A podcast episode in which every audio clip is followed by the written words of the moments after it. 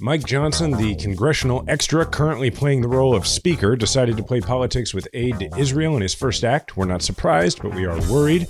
Gangsters don't hire family members for their qualifications, they hire family members for their silence. That's why Trump hired Jared and Ivanka, and yet a court is about to force Ivanka to break her silence. Ron DeSantis has discovered that Trump is older than him, and he's attempting to make a big deal of it. Too little, too late, Ron, but we'll examine the evidence to see if Trump is slipping or if he's simply always been dim. Finally, did you know there's yet another way we can end up with Trump as president, not just by losing the election, but by shenanigans? And there's a real political group out there trying to make it happen. It's pretty scary. You need to know about it, and we'll talk to someone who's trying to stop it. Welcome back to the podcast that helps you, the 54% of the country that votes for progress in every election, convince your conservative friends and family members to join our majority. This is Majority 54. Well, Jason, we have our new speaker, and he's busy. Uh, he, you know, one of the major questions we had is that whoever emerges from the speaker vote had to quickly decide how they're going to handle this sort of government shutdown that was looming. And Speaker Johnson has made it clear that he's he's tacking right. Uh, he wants to force a standalone vote on aid for Israel and decouple it from Ukraine aid. And he wants to go further in, in a really provocative poison pill by saying that whatever aid they provide needs to be offset by cuts to the IRS. Let's go to this clip of Speaker Johnson uh, on Fox News. My intention and my desire in the first uh, draft of this bill is to take some of the money that has been set aside for the IRS, building and bulking up the IRS right now. They have about $67 billion in that fund, and we'll, we'll try to take the 14.5 necessary for this immediate and urgent need. Can we, before we even get into this, can we talk about the whole anti IRS thing? Um, yes. Do you remember the Simpsons episode where the the Simpsons visit Washington D.C. and they drive by uh, the IRS and someone says, "Look, it's the IRS," and Homer just leans out the window and goes, "Boo!" It's a very funny little bit. But that to me seems about as deeply as they've thought in terms of their anti IRS stuff, right? I mean, it's they're just like we don't like the tax cops. Is it? This is simple? what they want. They want they want to say, and I've already seen this, these lines the Democrats care more about the IRS than they do about Israel. That's the line that they want to push. That's basically as deep as this goes. They just want that line. I also but think in general, Mike, they've like, well, I just in general, they've been against funding the IRS. Like, it's like, yeah. rather than argue whether they're like, rather than argue whether the taxes should be levied, they're like, we just hate the people who collect the taxes. Like this, it's biblical. I it is weird, and I think they're playing on. It's just like not a popular agency, you know, right. and I it, they're just going after civil servants who carry out the laws that they pass, uh, and and I think that they also don't want to own their own deficit talk, right? Like, you know, mm-hmm. defunding the IRS increases the deficit, which is just, you know, maybe, you know, exhibit a thousand in Republican hypocrisy when it comes to spending. Um, but Chuck, Chuck Schumer was asked about this and what he would do because, you know, he'd be sent said legislation over in the Senate. Uh, let's go to that clip. Yes, nope, nope, him. Is your end goal to force uh, Speaker Johnson's hand here? Our end goal is to get something done. There's, there's, there, there are dictators who are looking for the United States to fail. There's Putin. There's Xi. There's the people in Iran. So we have to be strong and united at this time in our history and support our allies. Leader yes. At this point, would you say that whatever the House sends over at the end of this week, if it's just Israel, is dead on arrival? Look, the bottom line is it's not a serious proposal. Leadership, yes. What do you say to folks within your own party who are calling for a ceasefire and also calling um, Look, President Biden to be more there, there should be, against Israel's actions? Okay, there are three goals that Israel must have to radically reduce the threat of Hamas, to save the hostages, and to minimize innocent civilian casualties. Last one. The, the commandant is, has been hospitalized, so the commandant of the Marine Corps. Would you be willing to bring the number two uh, nominee? Look, the, I'd say this: the new the crisis that we have makes it even more apparent that Republicans themselves should get Tuberville, Tuberville to back off what he is doing now more than ever, and I hope that they will. what happened with the Marine Corps commandant shows just the reason we should. We don't know who the next person is who might get ill or whatever. So we need to do everybody, and they got to push everybody. And we'll be um, we'll be uh, pushing the Republicans to do that. So three things about this, none of which have anything to do with substance. Uh, first of all, Schumer. We're going to talk about age in a little bit. I mean, that guy has a lot of energy. But I love three things about He's this. a machine. One is one thing is like when he takes questions, he goes, "No, no, not you, you." I want to know who that was that he passed over. I'm sure it's somebody like in the right wing press. That's funny to me. The second thing that's funny about this is he, um, he's like Putin, Xi. Whoever the hell is running Iran, like you forgot, like nobody knows I- who the I leader got that too, Iran yeah. is. Yeah, yeah. But I think I think on the substance, I thought it's good to sort of to kind of talk about the stakes here, you know. And I thought that was really powerful when he's like, "Look, people are counting on us to be adults." Yeah, and to be united. His point is like you're acting. Your questions uh, work on the premise of the House and the Senate, meaning the Republicans and the Democrats, are going to be opposed to one another. He's like as if we're the enemies, and he's like he's trying to make the point. You know, we've got adversaries: China, Russia. Russia, you could argue, is in enemy territory now, and same with Iran he's like that's the that's how this is supposed to work man. Like i'm not supposed to have to stand here and deal with stupid questions about stupid unserious ideas like not passing budgets and taking money out of the IRS to send it to Israel and and trying to uh, leverage that against money for Ukraine. He's he's like, why are we doing this? I mean, I can see his frustration. He's doing a good job of sticking with the talking points that he committed to. You know, three things I'll tell you that have really nothing to do with answering your question. I mean, that's the job, but yeah, it's I think the point he's trying to make is like we're supposed to be like America against the bad guys, not America so busy fighting one another that the bad guys get off easy. Well, let's let's let's talk about some totally different topic here. Trump and you know, that's you know, not a week goes by where we can't talk about Trump's legal issues. The um, there's a, a couple of things. Even though this was another light week, I would say there are a couple of significant. Yeah, he only had to. One is he's only got one trial appearance this week. It's a, it's a, it's a light week for him. you know what one really notable moment was in the civil trial in New York. Ivanka Trump is being called to testify, and Trump does not seem happy about it. Jason. Yeah. Um, here's the deal, and this I alluded to this at the top of the show that if you can take yourself back in time to like 2017 when Trump was hiring Jared Kushner and he was hiring Ivanka.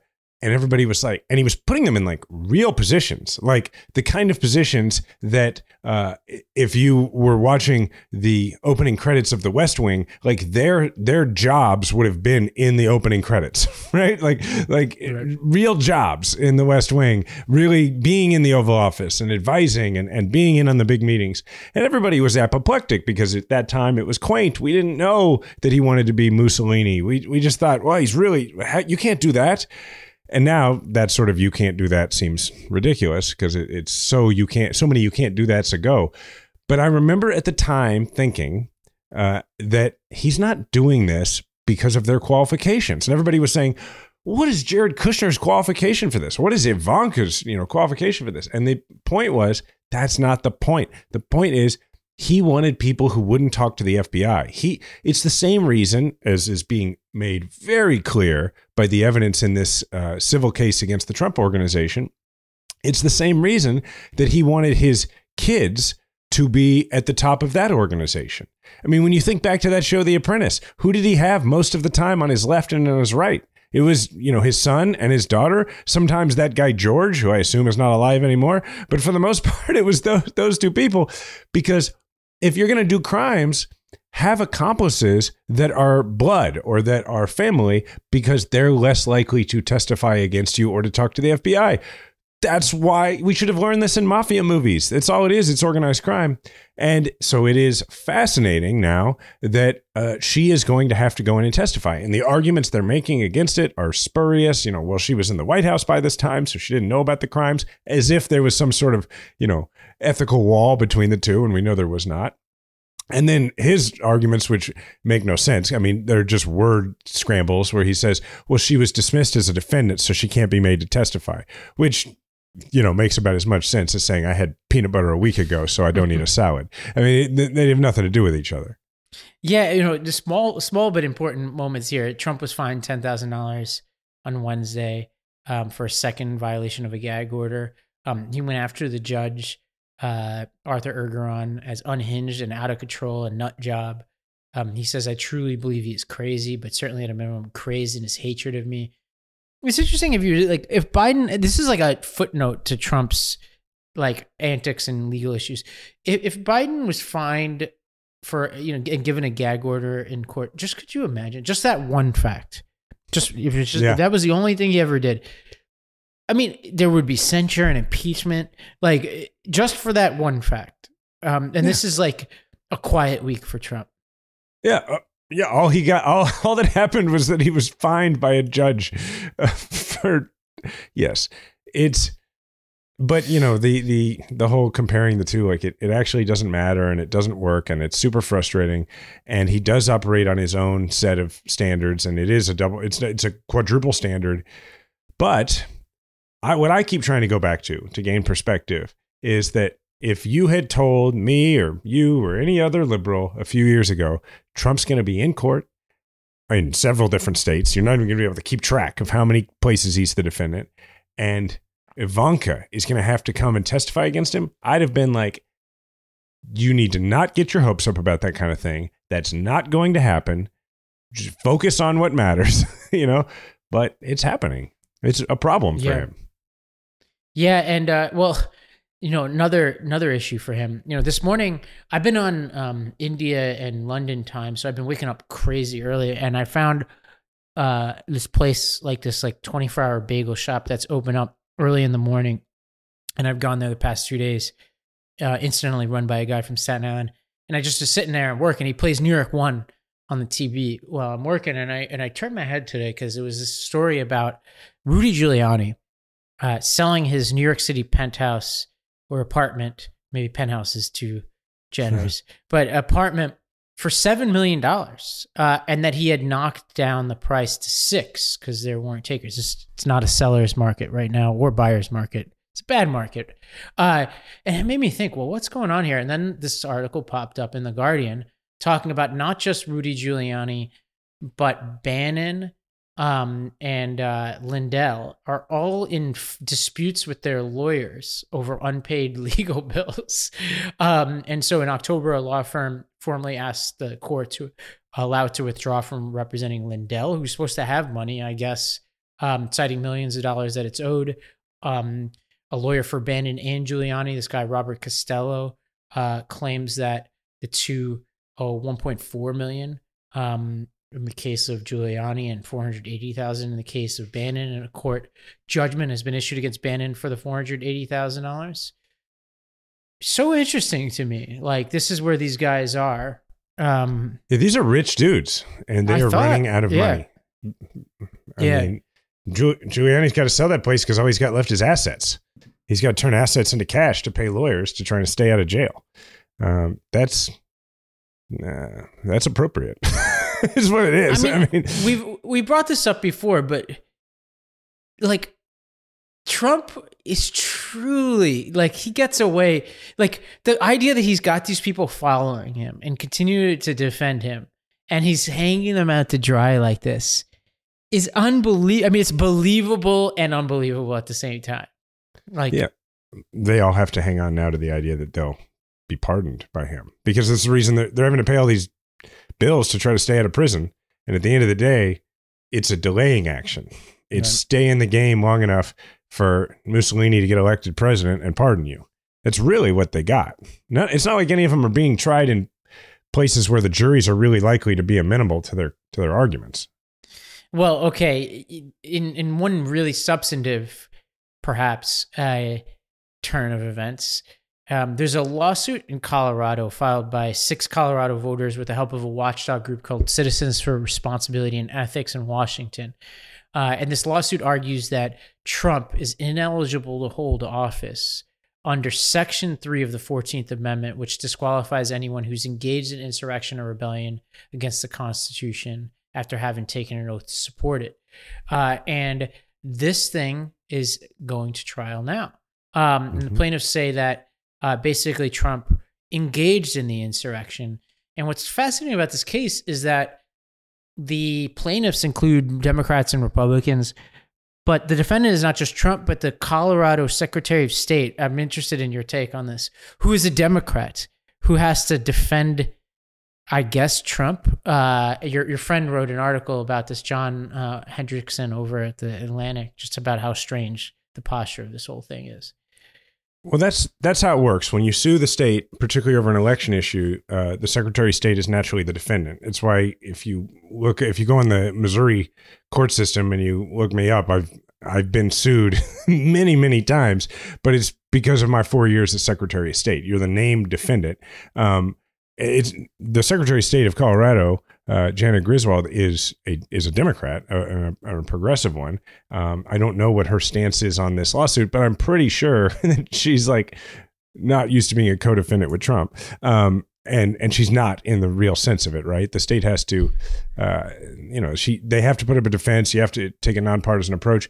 What's also interesting to me um, is that the attorney for Trump is a guy named Scott Gessler. Scott Gessler is the former Secretary of State of Colorado, the former Republican Secretary of State of Colorado. Uh, he and I were elected around the same time, um, and we served together. And I remember what I remember best about Scott Gessler is being in a in a room of uh, secretaries of state with him in 2013, I think, uh, and beginning in 2013, where he was complaining about the requirements of military ballots and how he didn't want to have to do all this stuff to accommodate military ballots. I don't know. That's just what I remember about the guy, and it makes me laugh uh, because the federal government was like, "No, you're going to do it." Um, but anyway. Uh, yeah, like so the argument here is the argument is not a bad argument. I mean that if you can prove that he engaged in insurrection against the Constitution, then the it's not a law you're interpreting. The Constitution says that he can't stand for office. So I think the question comes down to what counts as having proved that. Does he need to have been convicted?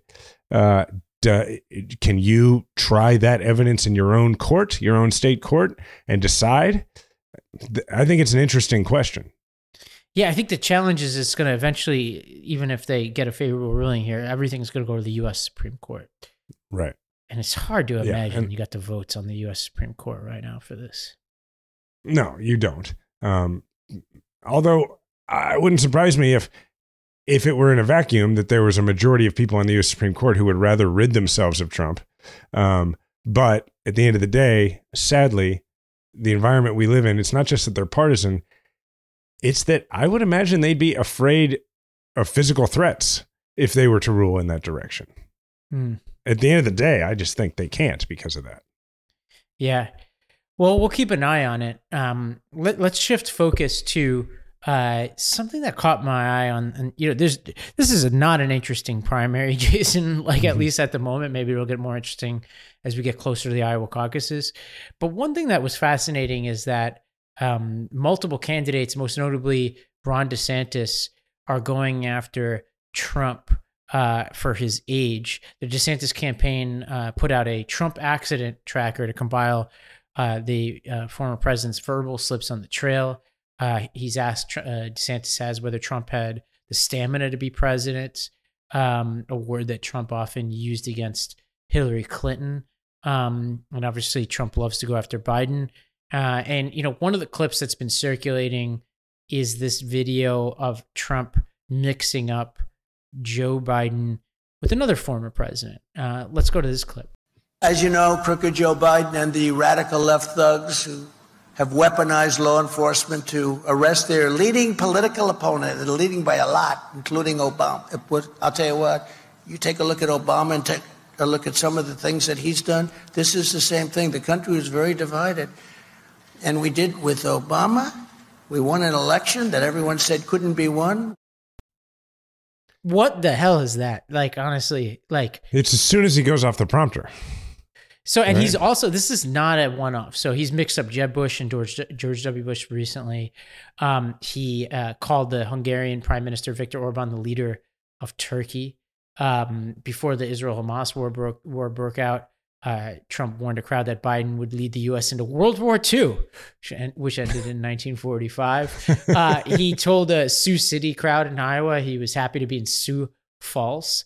I could keep going, but should- Well- is he too old to be president, Jason? I I don't think he's too old to be president. Um, but a few things on this. One, I mean, I don't think he should be president, but that's not my main reason. Um, for let's just take these in order. And I'm going to sound like I'm excusing them, but I want to look at them individually. As somebody who pretty much ran for president and has run all over the country doing stuff, and and even even before that, running all over the state doing stuff, it's hard to keep track of where you are. like Sioux City, Sioux Falls is if, as an isolated incident, you could see that happening. Um, I can remember being at a campaign stop when I was running for the, uh, I think I was running for the Senate. Uh, and I was with the attorney general who was running for governor, and he referred to we were in Moberly, and he talked about Macon, you know, and it, it happens, right? Um, that said, uh, you know, you put that one aside. Mixing up Obama and Biden, that seems like we're getting into cognitive territory. The World War II thing is weird. Here's my theory. I don't think at this point with Trump, I don't think it's age. I don't think the dude is sleeping because if you had, if I were on trial in multiple venues for my life, like I could, I'm likely to end up with a prison sentence, and my only way to avoid it were be were to get elected president of the United States and pardon myself, I would lose a lot of sleep, like all the sleep. Like I would get no sleep. So that's my theory. My theory is that it's probably not an issue of aging. It is an issue of the dude is completely sleep deprived because he's scared to death that he's about to go to prison for good reason. Hmm. Yeah, I mean, it would be interesting if the Biden team seizes on this to try to muddy the waters. I mean, this is something that, like, because because Biden, we've talked about this previously. His age, regardless of what anybody listening to this or watching this thinks, is something that the voters seem to care about, including Mhm. Democratic voters.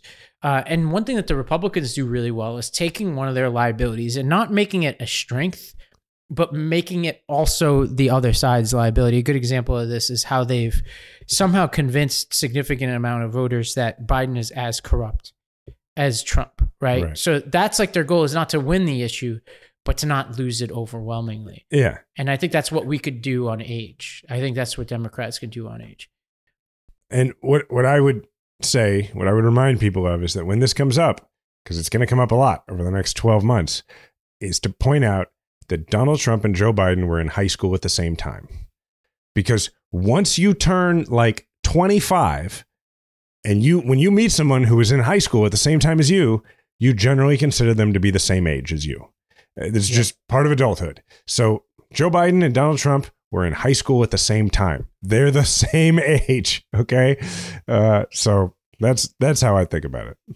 Well, okay, we're going to take a break. We're going to welcome a special guest to talk about some fascinating uh, dynamics in the general election and size up Biden's chances uh, under a, a series of different scenarios. And if we have time, we'll look ahead to the next Tuesday election and, and point your way to some important races happening. All this and more when we come back. This episode is sponsored by Rhone. If you're like me, you understand the pains of finding what to wear. Most clothes are uncomfortable, they may be too tight, they never, you know, actually fit your size cuz you know, a lot of us are not exactly small, medium, large, extra large. We're complicated.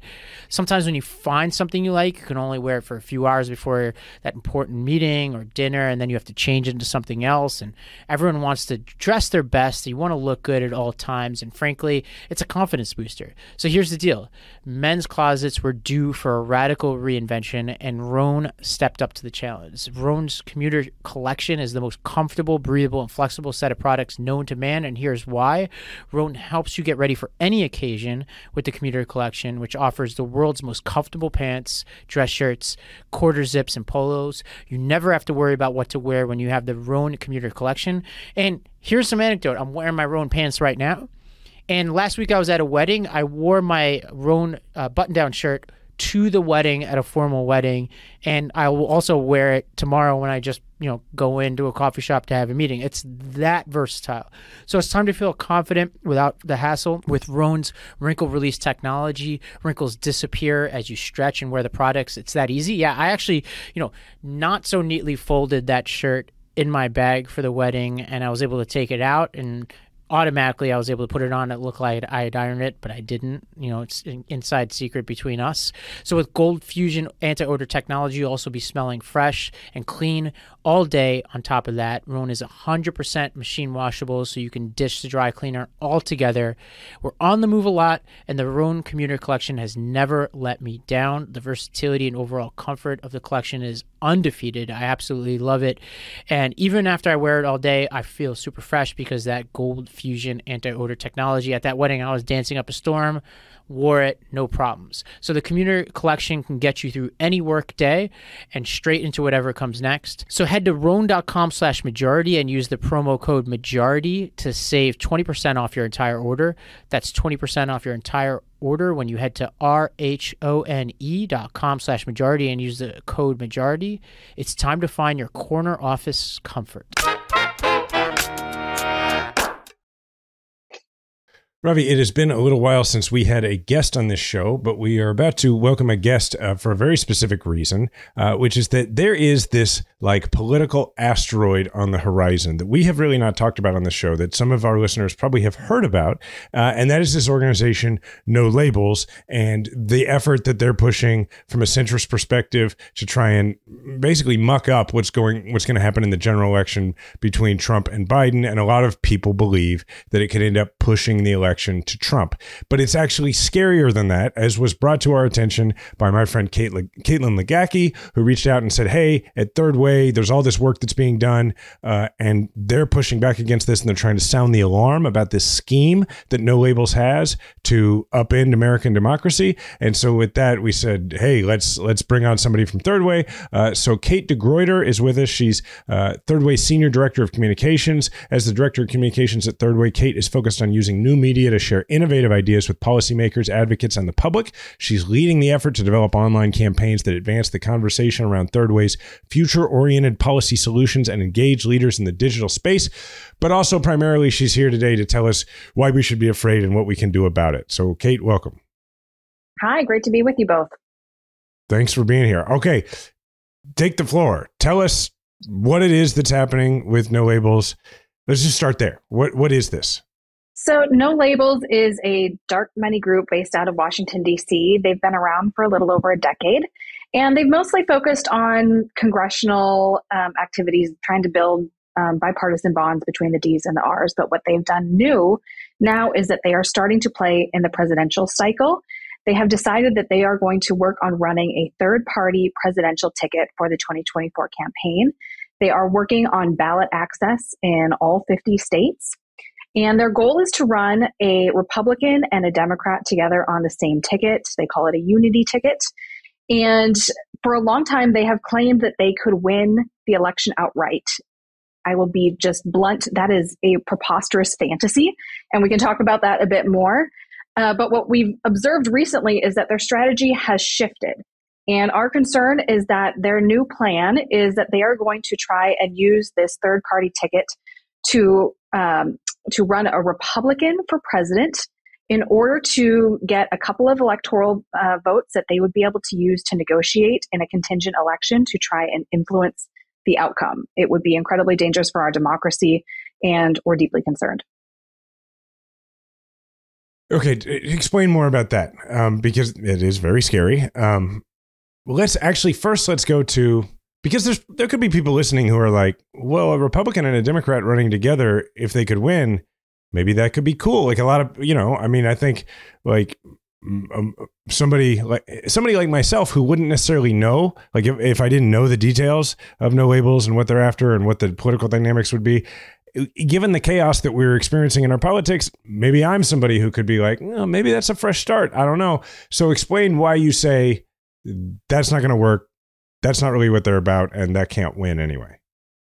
So, third parties in American politics have never been successful. They have only been spoilers. And our concern is that the path to victory that No Labels is claiming exists for them is totally made up. And let me paint you a picture of that. Oh, great. You've got the map. So this is the map of their path to victory. And they are claiming that they can win states that Joe Biden and to be candid, even Donald Trump won by double digits. This is a laughable map. And independent experts on the left, right, and center have agreed that there is zero chance that this is possible. Uh, they are claiming that they can win Delaware, the president's home state. that is not going to happen. It is yeah. funny, right? Except for um, the outcome that they would achieve is quite different. So we had stumbled across this polling that they put out last week. And if you look carefully at it, in a head to head race where it is Biden versus Trump, Biden actually has the votes and the states necessary to win the Electoral College and a second term.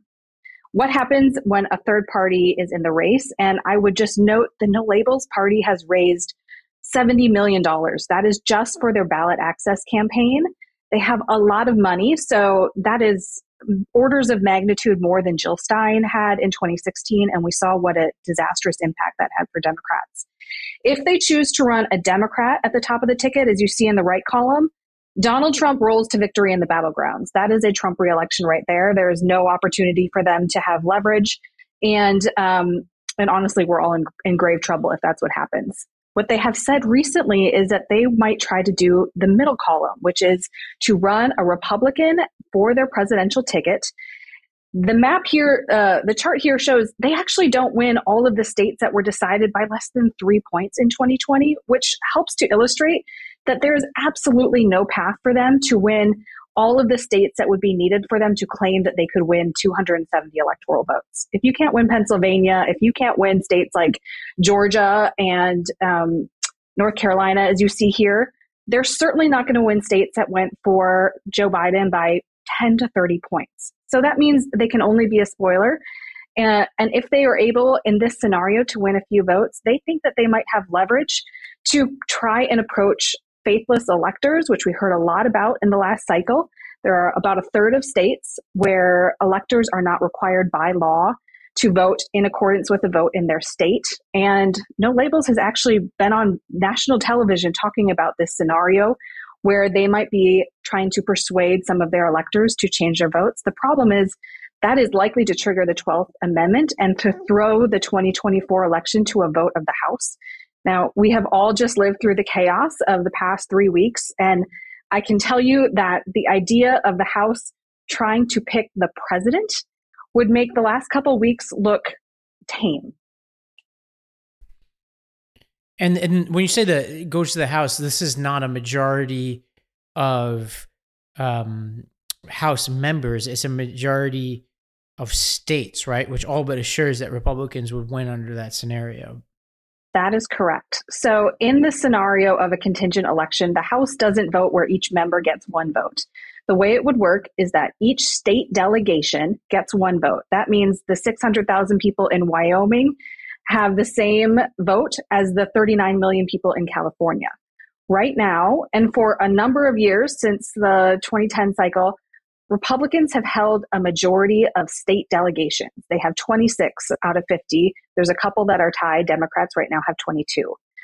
The expectation is that even if Democrats do extremely well in the 2024 election, and even if we are able to take back the House of Representatives, there is not a credible path for Democrats to have a majority of state delegations. We just are not going to win in the places to make that um, make that happen in the cards. So what the reality is is that this House of Representatives, uh, the the Republican caucus, following the leadership of Mike Johnson, are clearly going to vote to reelect Donald Trump.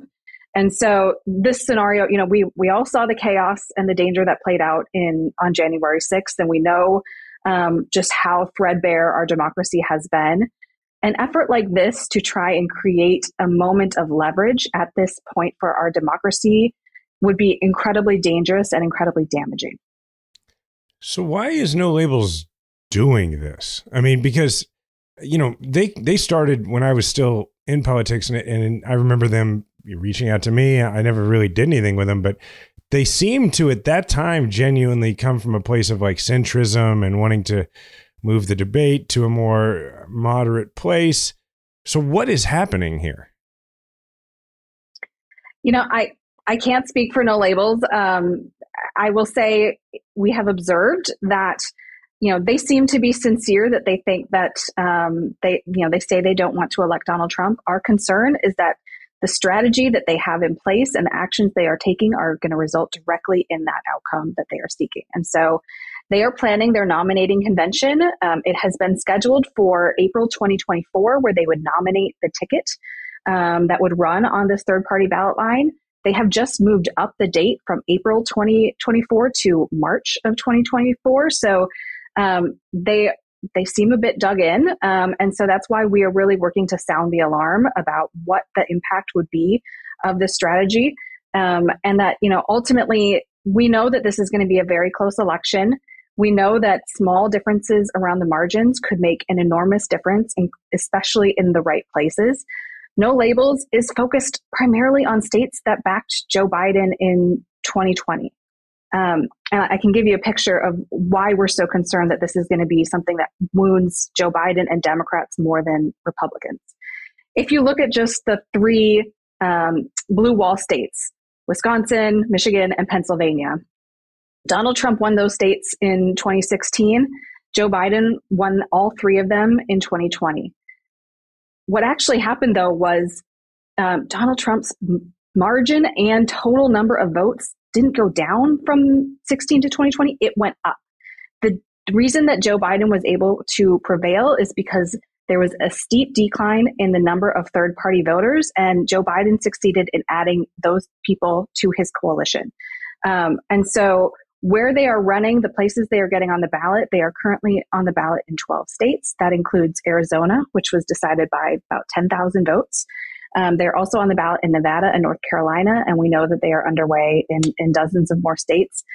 This is not the moment to try and suggest that um, the the extremes on the left and the right are any way equal. I think sober minds would rightly note that you know to compare uh, you know Donald Trump with 91 charges against him to Joe Biden is um, a preposterous false equivalence we are a centrist organization. Third Way is, is been proudly in the center left. We used to have a lot um, of issues where we might have overlap with no labels. We are deeply concerned that what they are doing is advancing Republican interests in this moment. Um, and so that's why we're we're leading the charge to fight back. Uh, okay, well, I'm petrified. Uh, Ravi, before I get to the last question, do you have any? Well, I think like are these people persuadable? Like, you know, like the people who are running this, like, is there anything we can do to stop them, like, from even going there? Part of our, our work has been to try and keep credible um, leaders off of that ticket. They are con- they are um, resolute in saying that they only want to want, run if they can win. I know that you've probably heard rumors that um, Joe Manchin is somebody that they had pursued. Um, it's our expectation based on what we're seeing that that is no longer on the table for no labels. Um, our hope is that Senator Manchin continues to um, run in the Senate. We know that that is a seat that would be very difficult for anybody but Joe Manchin to hold going forward. Um, but there are a number of other folks that are rumored prospects for no labels, and we want to make sure that they understand this is a move to become Jill Stein 2.0. Your legacy will be single handedly helping reelect Donald Trump, which I think for a lot of folks would make them think twice about joining this effort. And we're also asking Democrats to really speak out about the threat that this effort would pose to the, the pro democracy majority. Um, there are a lot of soft partisan voters in the Democratic coalition. We know that Joe Biden and the Democrats worked hard to build uh, the coalition that we needed to defeat Donald Trump last year.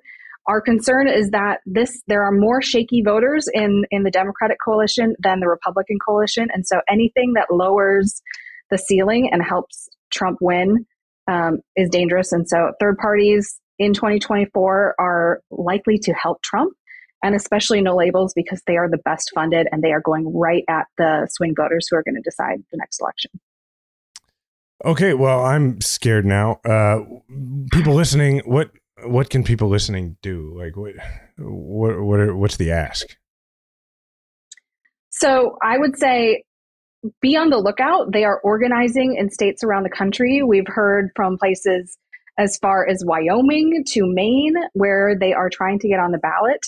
Um, they have had some reputation of pursuing some pretty anti-democratic tactics. There are somewhere near a thousand folks in Maine who were um, who were forced to change their party registration and, and really were duped into it.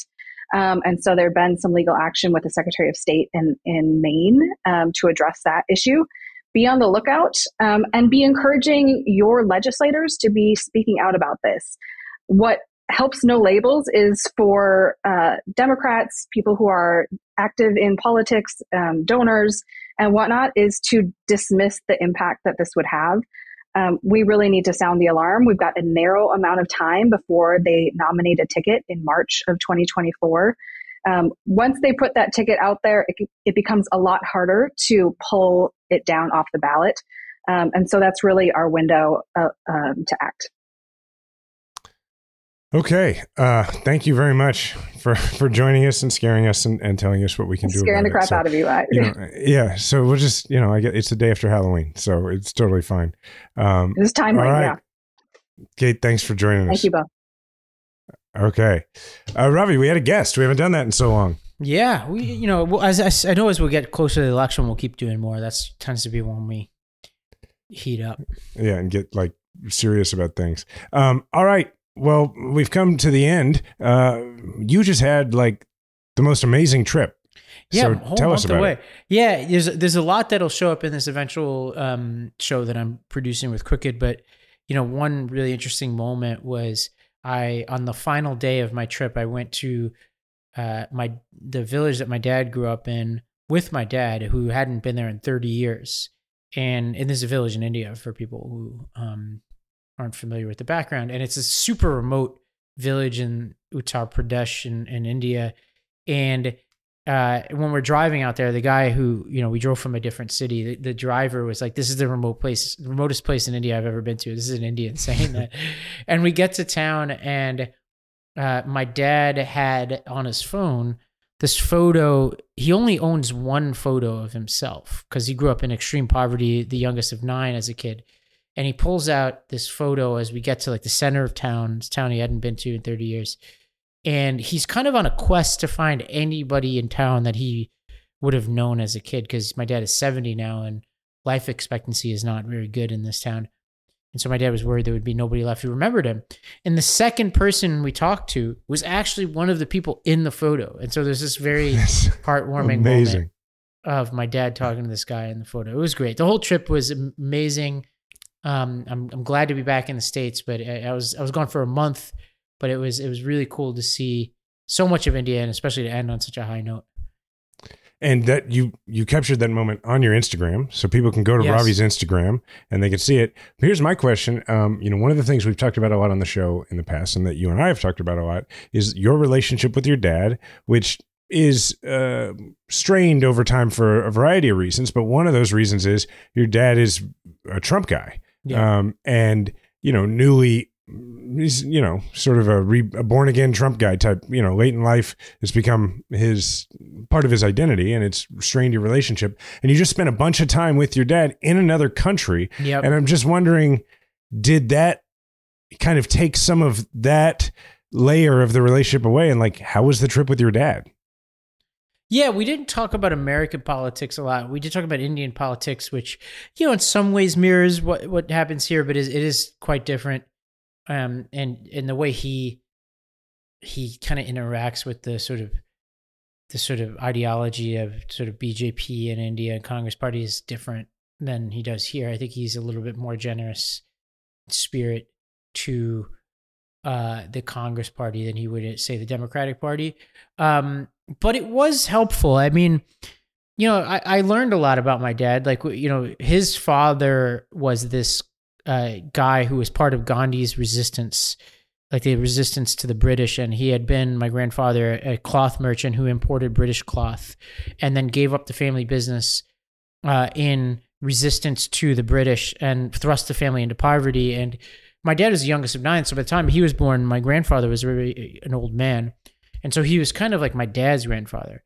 And one thing I kind of learned from people in town and from my dad while we were there is my dad didn't really have a relationship with his dad. His dad didn't really talk to him much.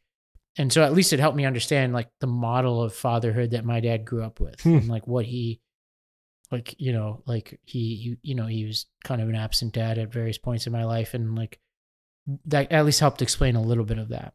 Um so that was that was interesting to see and he was a totally eclectic my grandfather.